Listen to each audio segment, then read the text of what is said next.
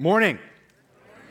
Morning to those of you watching online as well. As we begin our sermon this morning, I want to do a quick shout out to Len Morrell, a brother in the Lord who I just said hello to. Uh, best of luck to you, brother, uh, running for state senate. Glad you're here with us, worshiping with your family.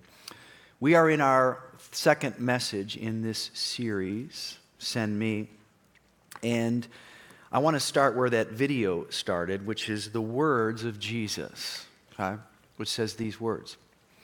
Um, the first resurrection, or the first, the only resurrection, the first resurrection appearance of Jesus was um, John chapter twenty, at least in that gospel. And this is what he says to his disciples. Think about it. It gets right to the point. He says, as the Father hath sent me, right? Sent me into the world. I mean, I, I'm sure they're trying to make sense of all this. Someone just rose from the dead after, you know, three years of listening to him. Maybe now they're finally getting it. This guy is the Messiah. This guy is the Son of God. But it certainly didn't happen overnight.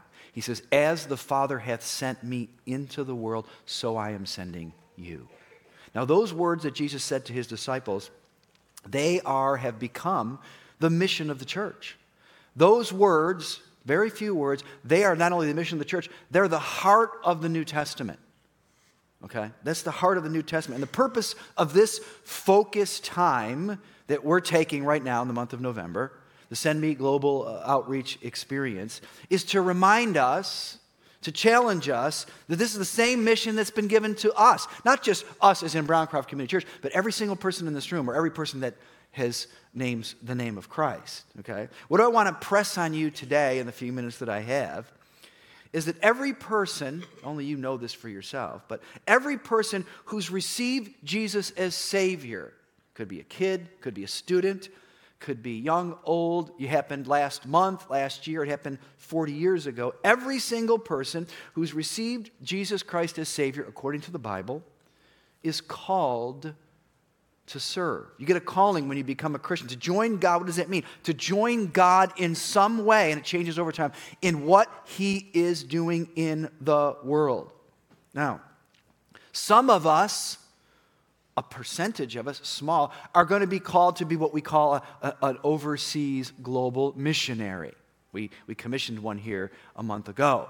Some of us, not, not a majority of us, very likely, but we are still, every single person who's a Christian, part of an overall network, whether you're working in Sea Hall, in the parking lot, with a local partner, working with uh, young kids, uh, discipling people. We are still part of a network that is bringing God's word to the world, or we're supposed to be. Okay, that's the point of this message, okay?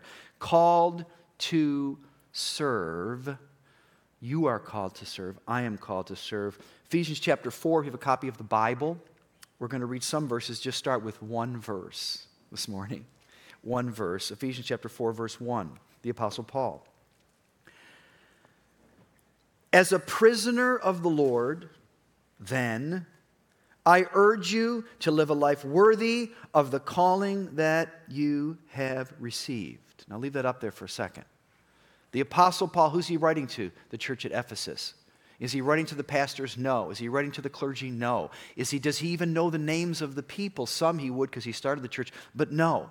This is a general word to the people who are a member of this congregation. He doesn't need to know who they are because the call, as a prisoner of the Lord then, I urge you, okay? I love the fact that he uses the word urge because it says this, whatever you or I am as a follower of Jesus today, but for me it's been many, few decades, for you it's been more or less of that, wherever you are today has a lot to do with how you choose to respond. It's not a, it's not a cookie cutter kind of thing. Christianity is not compelling you to do something. It's urging you. And the Apostle Paul is saying to this congregation, I urge you to live a life worthy of the call that you have received. Everybody who becomes a Christian gets a call. First point in this message, what I want you to do, I want you to answer the call, okay? And you do that over the course of your life. Answer the call, right?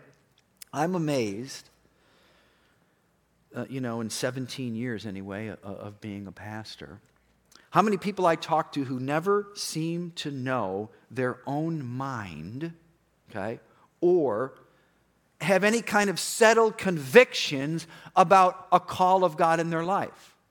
I'm not talking about, you know, one thing I'm going to be a missionary, one thing I'm going to do X. I mean, it's it's a series of saying yes. But people who say to me, I've been a Christian for a long time, and I don't really know my own mind. I don't really have a settled conviction at all about what God might be calling me to do today, okay? They say to themselves, well, listen, if, if, if some people would say this, if being a missionary, depends on if you grew up in church or not, if being a missionary, that is, you know, you, you go to a, a, a country overseas and, and share the gospel, start a church, if being a missionary is not my calling, then everything else is off the table, right? That's what people think. Because I know I'm not called to do that, everything else is off the table, which is, of course, not what the Bible teaches. But here's what is true for many of those people, maybe you at times, maybe me. They're not growing spiritually, okay? That's another thing that's true of people who, who don't seem to know their own mind, don't have a settled conviction about what God's call is about. They're not growing spiritually. They never really, it's been a long time, if ever, they've taken real risks in their faith, right? Done something they haven't done before, right? And they are mostly focused, ask yourself this question, this group of people, on what they're not getting from God or not getting from the church, as opposed to whether or not they're serving the mission, okay?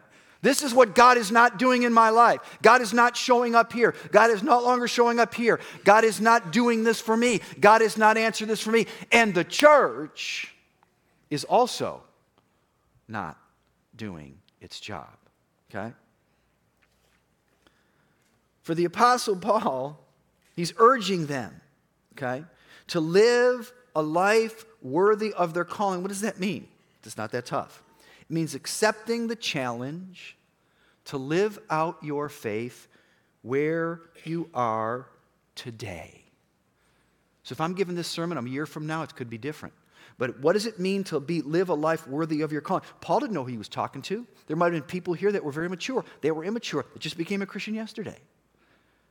But it means it's a challenge to live out your faith wherever you are placed today. For the Apostle Paul, sometimes before you want to hear a message, you want to take the credibility of the person giving it. For the Apostle Paul, the place of the writing of this letter, you know where he was?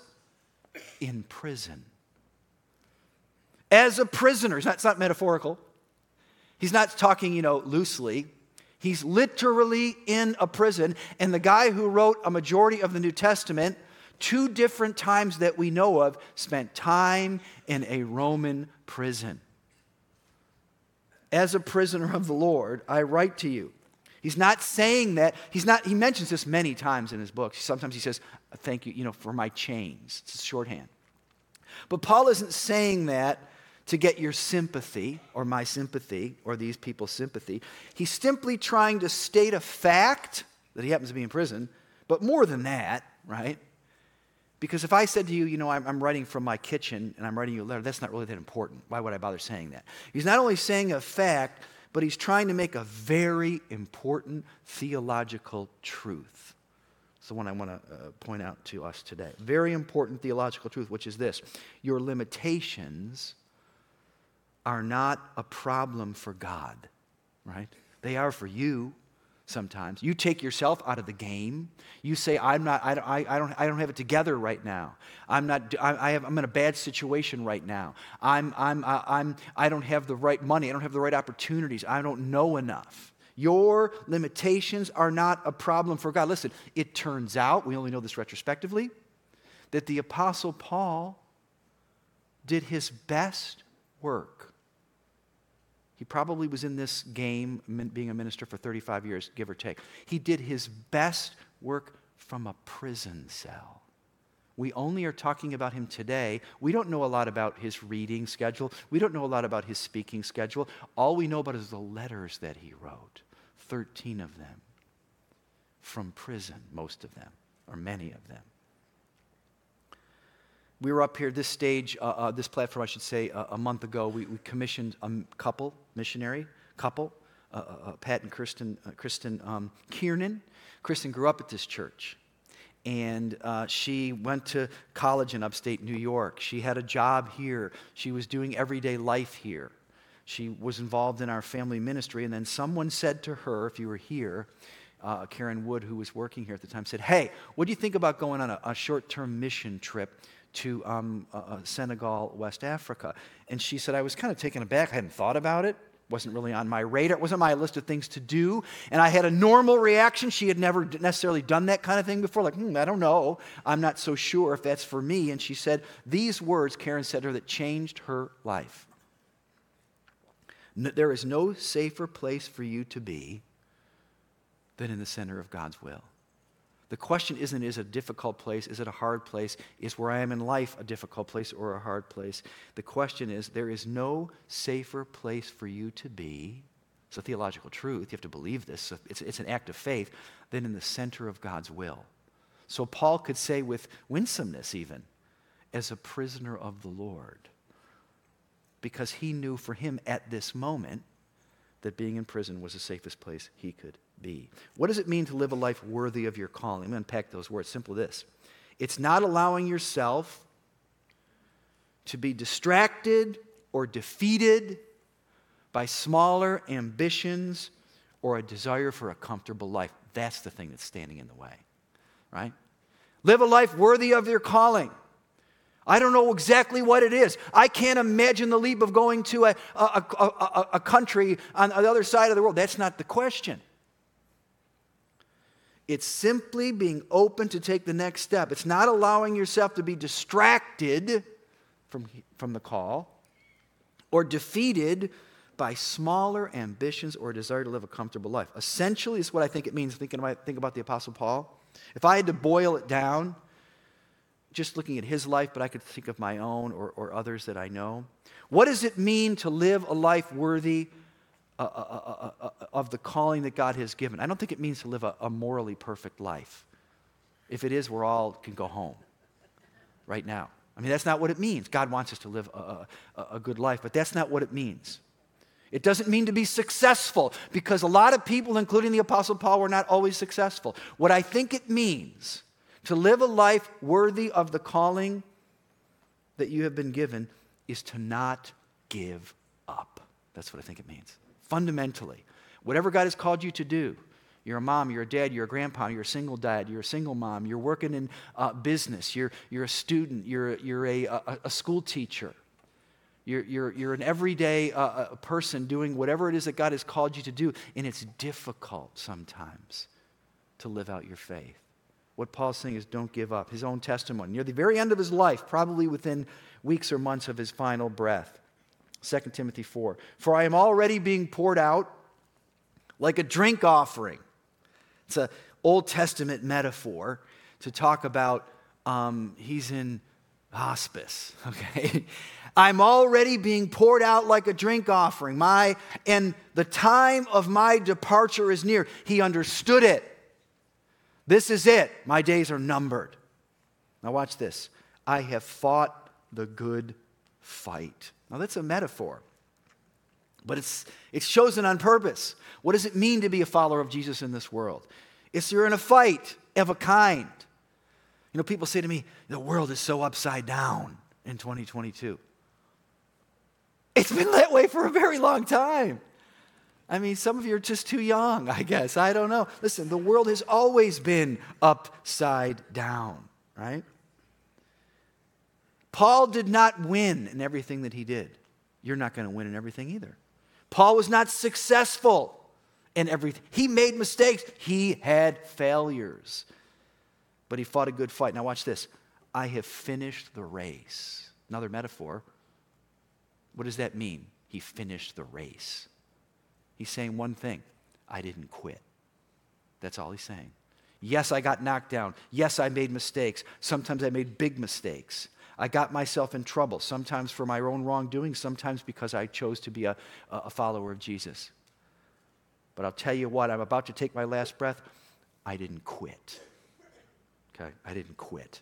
I have kept the faith, which means nothing more than he says to my dying breath, I'm going to confess that Jesus Christ is the Lord of my life. Listen, God may send some people in this room. Send me. Some, like Kristen uh, and Pat, to a foreign country. Most of us, he's going to send you a lot closer to home, across the street, around the corner, down the hall, um, across um, the aisle, whatever the case may be. The question is, are you playing it safe? Are you making excuses? Or are you willing to answer the call that you're getting today? Okay? Second thing this passage tells us. One, answer the call. Two, know and use your gifts. Okay? Know and use your gifts. Ephesians, let's read these a couple more verses. seven and eight, eleven through sixteen. But to each of us, okay? To each of us, grace has been given as apportioned, Christ, as Christ apportioned it. This is why it says, when he ascended on high, he took many captives and gave gifts to his people. Psalm sixty-eight, verse eleven.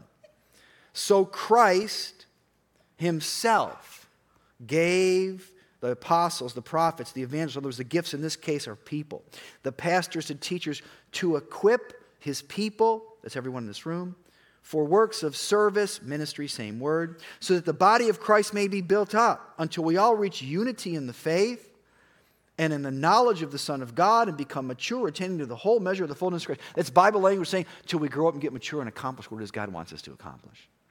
Then, now watch this. He's a realist. We will no longer be infants. We, he puts himself in there. Not Christians. He's talking about spiritual infants, okay? It's not a compliment, okay? Tossed back and forth by the waves and blown here and there by every wind of teaching and by the cunning and craftiness of people and their deceitful scheming. Instead, speaking the truth in love, we will grow to become in every respect a mature body of him who is the head, Jesus, of course, that is Christ. From him, the whole body, joined together and held by every supporting ligament, grows and builds itself up in love as each part does its work. This is one of the most important passages in all of the Bible on church, what the church, its life and purpose is all about. But let me show you what's, what's being said here. Okay? Very different. Three times he uses the images, the, the metaphor of a body. It's a metaphor. Paul really is the pioneer, primary person who uses it in the New Testament.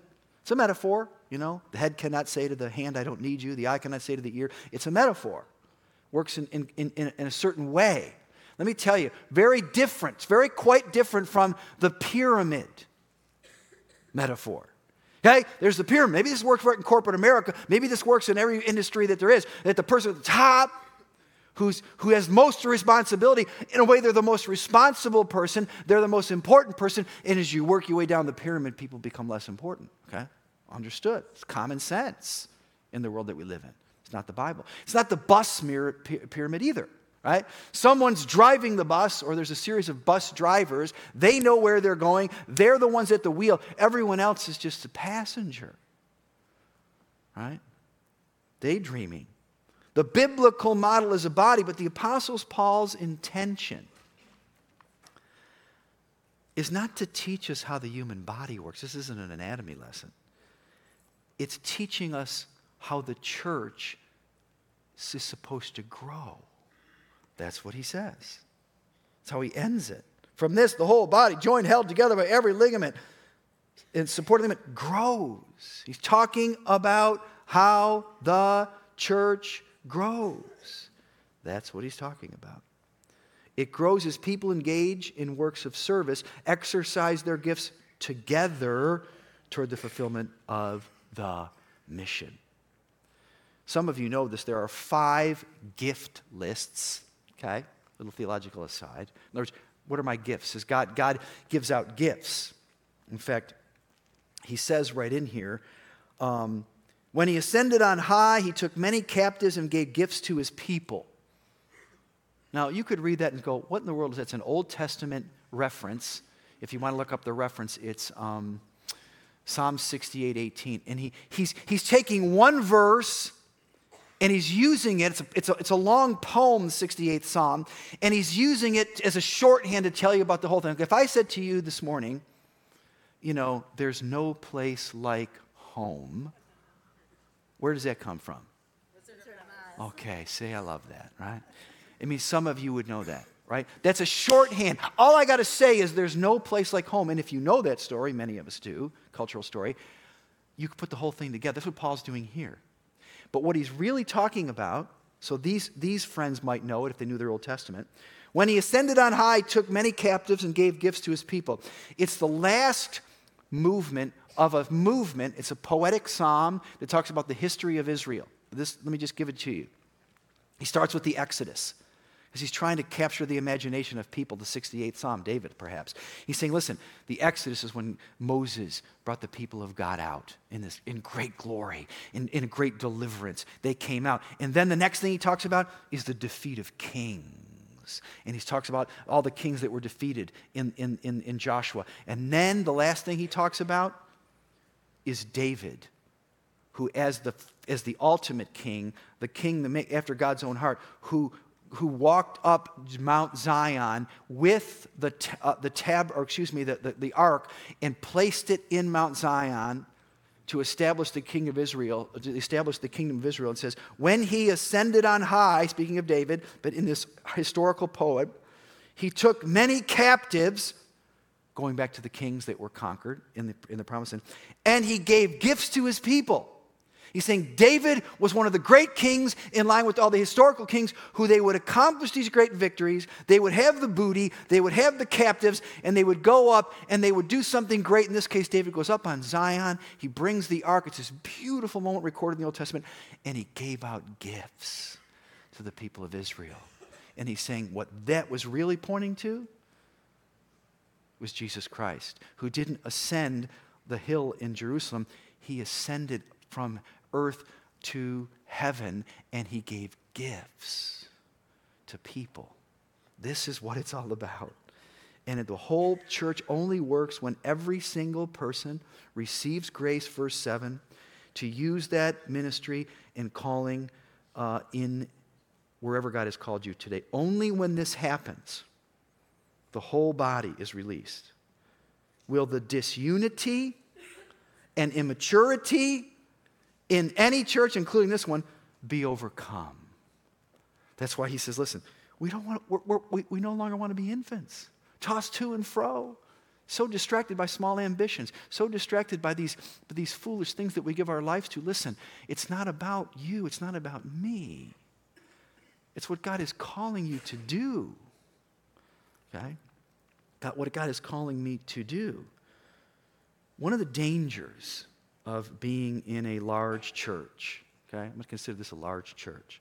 One of the dangers of being in a large put church is a lot of people come for input, right? And that's some of that's good. I want to be teach me something. I want to learn. I want to teach my kids something. I want to, I want to, I need some help. All of that's good. They come for input, but not all for output. As the Father hath sent me, I'm sending you, okay? There are no, according to the Bible, there are no unemployed people, or there shouldn't be, in the church. Ministry is not somebody else's job. Okay? That's what the Bible says. It's not somebody else's job for you and me to evaluate. It's your job. It's my job. All right? And only together do we accomplish it? That's what he's trying to say. I have so many stories. Let me just give you one that illustrates this point so clearly for me. The year before I came here, two thousand four, seems like yesterday, I was seventeen, eighteen, whatever I was. No, but anyway, two thousand four. Right, Iacona? Right, okay. All right, so um, I went to Rwanda. It was a great uh, experience. It was ten years after, if your memory serves, the Rwandan genocide. Some of you don't know this story. It's horrible. One of the worst things that, you know, just one of these horrible stories. A, a, a civilian uprising, tribe X, tribe Y, boom, in the summer of nineteen ninety-four. I mean, literally one hundred days, eight hundred thousand to a million people were killed, okay? Or killed. Horrible, horrible, horrible. I went there ten years after to do some pastors. one hundred pastors, me and my group of friends. And we are there to teach pastors right? And it was such an honor, such a, a great experience to go there. And of course, I felt what God wanted me to do, wanted us to do, this little band of, of friends, was to talk to them about biblical reconciliation. We're going to come because we knew, our, our leader, our, our partner told us, in this room of one hundred men, there's going to be people from tribe X and tribe Y. Great, we're ready to go. So we get up there. I thought about it, prayed about it, you know, did my homework, had my uh, uh, uh, talks ready. And we're just doing a little open introduction, sort of day one of a four-day thing. I think it was a four-day mini-conference. And I'm, we're talking to these guys about this and that, and I'm, I'm, I'm talking a little, sort of teasing what we're going to talk about. And one pastor gets up and he says, listen, Pastor, thank you for that, you know, with the translator. He said, we really appreciate what you're saying, but he said, you know what? We've done all that work.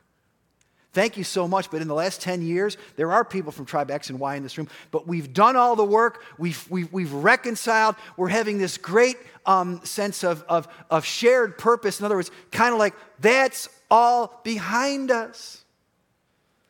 This was the little opening thing, and we took a break. I thought to myself, oh my gosh, what are we going to do for the next four days? This is what I had come to do. And the guy just got up and they all said amen. That we have done this work. We're ready. We, what else you got? And I, I'm telling you, it's one of those moments we all have. I just thought, I literally, for a moment anyway, I wanted to just get in the car and go to the airport and go home. Because I felt like a fool. I, I don't have anything. And one of the guys I brought on this short-term mission trip, who, as far as I know, had never been on a mission trip before, I just said to him, come. He didn't even have an assignment. Of, of the four or five guys. He was a professional counselor, Christian counselor, but I said, just come with me. And he came, and I said, guys, they all looked at me like they knew, and he said, he walked over to the window, we were on the second floor of this hotel, he said, all right, listen, find any garbage can, whatever you can find, these little garbage cans, go fill them up with stones. It was a parking lot with stones in it, you know, it didn't have any uh, uh, asphalt, and he said, just bring them back in. We had thirty minutes for the next session, for the first session. I was like, I was so desperate I didn't even ask him when he was up. What would I have to do? Usually I'd say, what do you know? What's that about? Let's go. We come back. He goes, put one under every chair. Put one under every chair. And then I still don't know what we're doing. He goes, I'll take, let me, let me handle it. He gets up and he says, listen, guys, as if this was the plan. He said, I know in so many words, summarizing, you know, forty-five minutes, I know, in, I, I know that you're pastors and you're leaders, and it's tough being a pastor. It's tough being a leader. Being a church leader is a lonely job, and many of you have issues in your life, maybe secret sins, maybe secret grudges, secret bitterness. You have those. I know you have those, and they, I have them too, and they're going to keep you from really being what God wants you to do. So I want you to pick up this stone. It's the sermon in a nutshell. And I want you to identify it just between you and God. And I want you to bring it up here to this little cross that was in this church. And I want you to lay it down. It's an, the whole, it was a game changer. It was an absolute game changer. Listen, that is what the church is supposed to be. In your home, in your small group, in this church, it's about the body of Christ. From him, the whole body, joined and held together by every supporting ligament, grows and builds itself up. Listen carefully, as each part does its work. It's not a spectator sport. You're going to get happy. I'm going to get happy when you start serving. One minister said this, you want momentary happiness? Serve yourself. You want lasting fulfillment? This is a biblical truth, but it's a human truth. You want lasting fulfillment? Serve someone else. Okay, this is what the church is supposed to be. It's a body. The eye cannot say to the hand, I have no need of you. The foot cannot say to the ear, I have no need of you, right? It only works one way, when we do it together. That's when we, the disunity goes down, the immaturity goes down, and the mission goes up. Here am I. Send me. Last point, application. Answer the call, know, and use your gifts. Start saying yes. That's the whole point. Start saying yes. I could give you a, a thousand stories or, or, or dozens of stories, but let me just give you one. This Thursday night, f- four days ago, whatever it was, this past Thursday, one of the events in the Send Me uh, Global Outreach Experience was a just a panel of missionaries, three or four or five missionaries, couples, and uh, as a young single woman. And I think the title of it was um, How They Came to Say Yes. Was that it, Alyssa? Something like that? How You Came to Say Yes. Okay? You know, and um, one woman, uh, Heather Bennett, I share this with her permission, but she, she shared this all on, on Thursday night. She said this. I'm going to, for sake of time, I'm going to read it. I grew up aware of missions, young lady. It was my desire from a young age to serve overseas. In twenty twenty, I went on a short-term trip on the Logos Hope, that's a ship, when it was in Trinidad. I fell in love with the ministry and decided to apply and join the ship.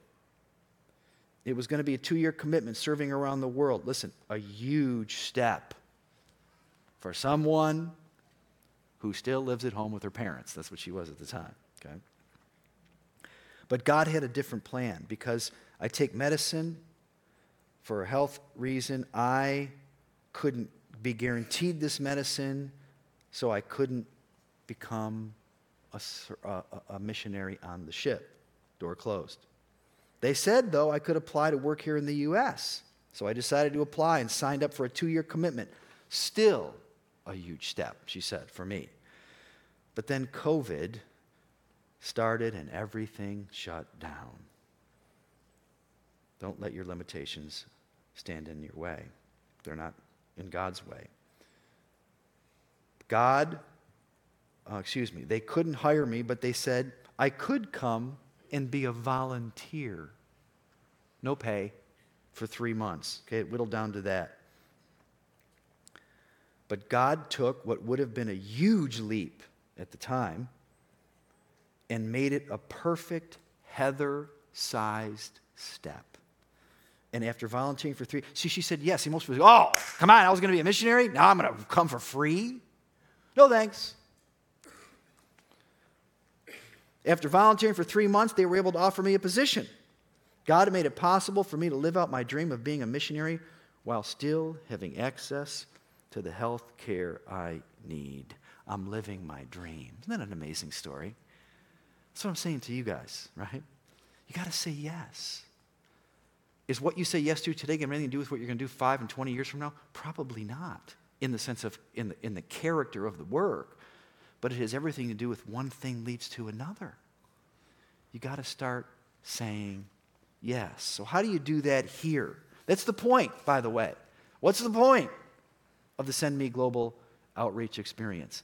To give you good information, to inspire you. We don't, we don't want to not do that. It's to put you in the position of joining and becoming an active part of the body.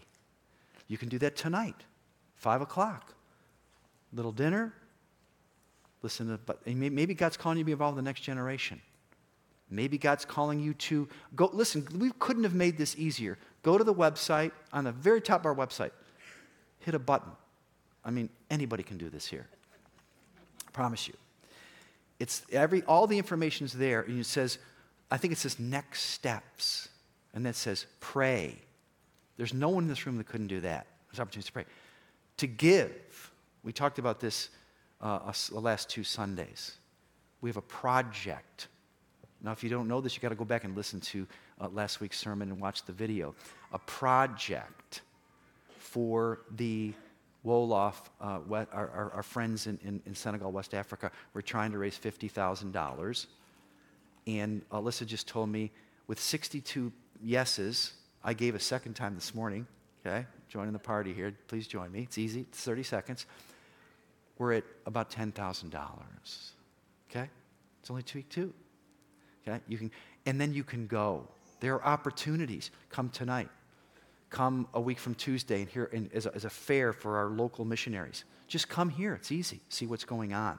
There's a family ministry experience. There's a short-term. I've never been on a short-term tri- trip. Both after both services on the two weeks from today, you can j- just listen to what's going on. It's the point, okay? Say, start saying yes. Amen? So this is what I want to do. We're done. I want to just take forty-five seconds before we take this table together, sharing communion together, okay? And I want you to think about taking the next step. And our model is Jesus, Mark ten forty-five. Some of you know this verse. you know, Jesus said this, the Son of Man, way he talks about himself, came not to be served. Right? Jesus didn't come to have his shoes shine and for people to throw parades for him. Anyone deserved it, he did. But he said, that's not why I came. Right? As the Father has sent me, I'm sending you. Why did he come? He didn't come for accolades. He didn't come to get his picture in the paper. I came to not to be served, but to serve. He's not only the giver of gifts, he's the model of how they're to be used. Right? You want happiness? Serve yourself. You want momentary happiness? Serve yourself. You want lasting happiness? Serve other people. So think about, God, where are you calling me to start saying yes? thirty seconds, we'll take this together.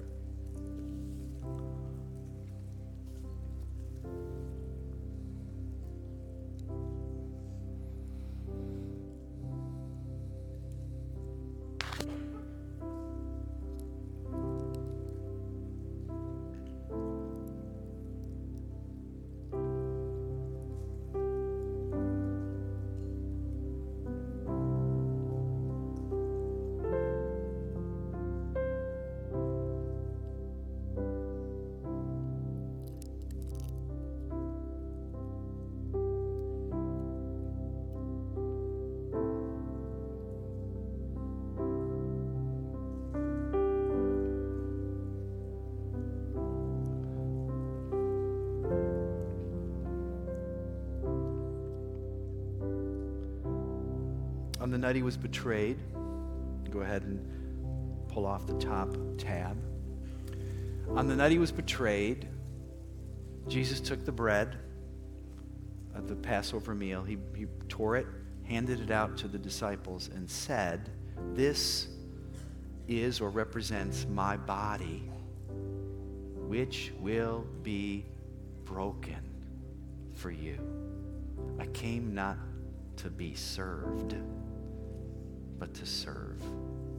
Let's eat together.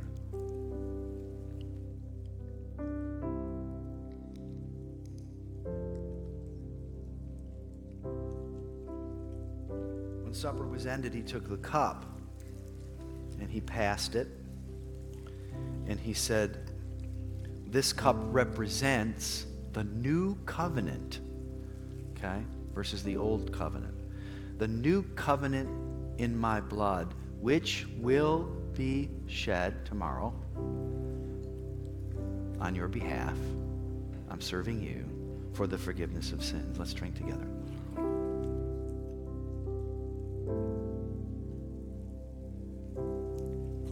God and Father, I just thank you for this hour. Thank you for this moment. And I pray, Lord, for every person in this room and listening to, to this uh, sermon, this church service, Lord, that you would help us to hear these words afresh as if they were written today. I urge you, brothers and sisters, right, to live a life worthy of the calling you have received. Help us, Lord, to know that's for us, every single one of us, wherever we are today. Help us not to allow our distractions or our desires for a comfortable life or our excuses about our difficulties, which we all have, to stand in the way. Help us to get to the end to say, I fought a good fight. Right? I finished the race. Lord, help us to know that serving ourselves is just, it's so short, lived, momentary happiness, here today, gone next week, but to serve others, to know the power of God in our lives. This is where we find true and lasting meaning and happiness in life. Help us, God, uh, I pray in Jesus' name, amen.